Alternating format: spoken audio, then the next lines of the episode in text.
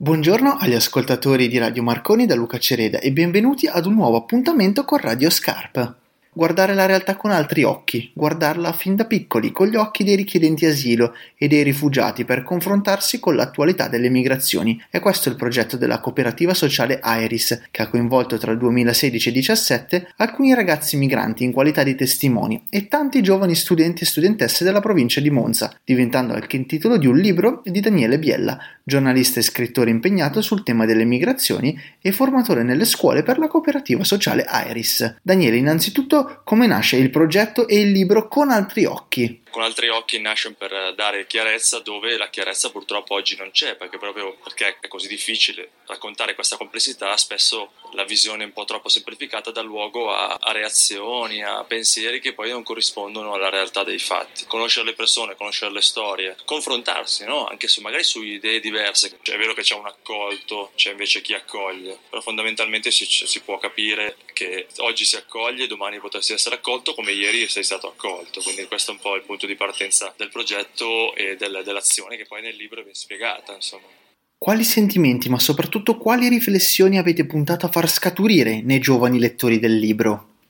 Tutte le esperienze che ho avuto, sia nei luoghi di, di partenza delle persone, sia alle frontiere dell'Europa, ma anche poi nell'accoglienza qua, vedo persone che nel momento in cui vedono un'altra persona in pericolo l'aiutano. E questo è un sentimento universale che probabilmente abbiamo tutti. Il problema è quando a questo sentimento di aiuto eh, reciproco si sommano altre cose, la paura, la diffidenza. Non bisogna girarci intorno, sono sentimenti che abbiamo, dobbiamo gestirli, non dobbiamo dire no, non è vero che si ha paura del diverso, no, si può avere, quindi deve essere gestita e c'è qualcuno che ti deve aiutare a gestirla. Quindi affrontare la paura, affrontare le differenze, affrontare la diversità non è facile, okay? me ne rendo conto ed è quello che cerchiamo di far capire anche ai ragazzi, ma non solo, anche agli adulti. Questa è la sfida oggi più che altro nostra. L'umanità probabilmente dentro l'abbiamo, però di fronte a situazioni che ci mettono in pericolo o che pensiamo che ci mettono in pericolo, la nostra reazione la chiusura.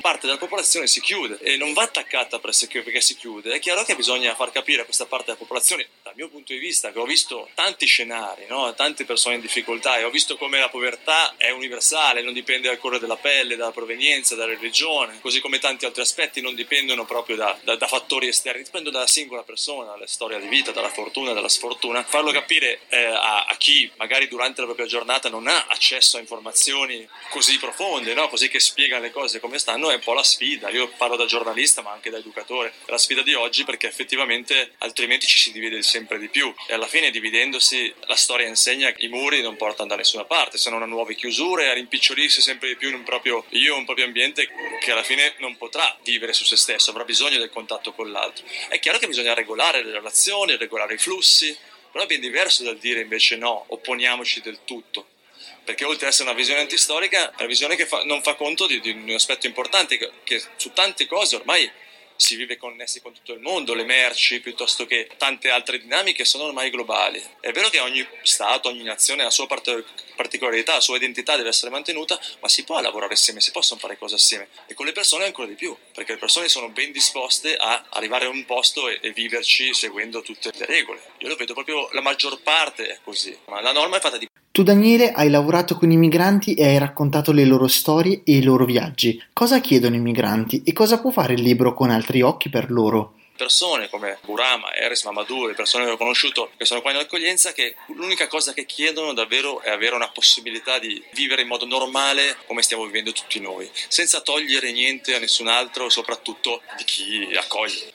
Questo libro è destinato anche agli indifferenti sul tema delle migrazioni, anche a coloro che preferiscono chiudere la porta? Giusto perché abbiamo visto come Cooperativa Iris ha avuto un riscontro molto forte nelle scuole, tra gli insegnanti, anche tra le famiglie, vogliamo che sia un mattoncino fondamentale in questa costruzione di un percorso di, di conoscenza diretta dei fenomeni. Quindi diamo il nostro contributo e speriamo che aiuti una comprensione generale a trovare davvero una strada comune per arrivare a, a una normalità che fa sì che la persona trovi ospitare in un altro luogo senza dover chiedere troppo e dall'altra parte comunque senza eh, mettere in difficoltà chi accoglie proprio perché si sente minacciato in qualche modo.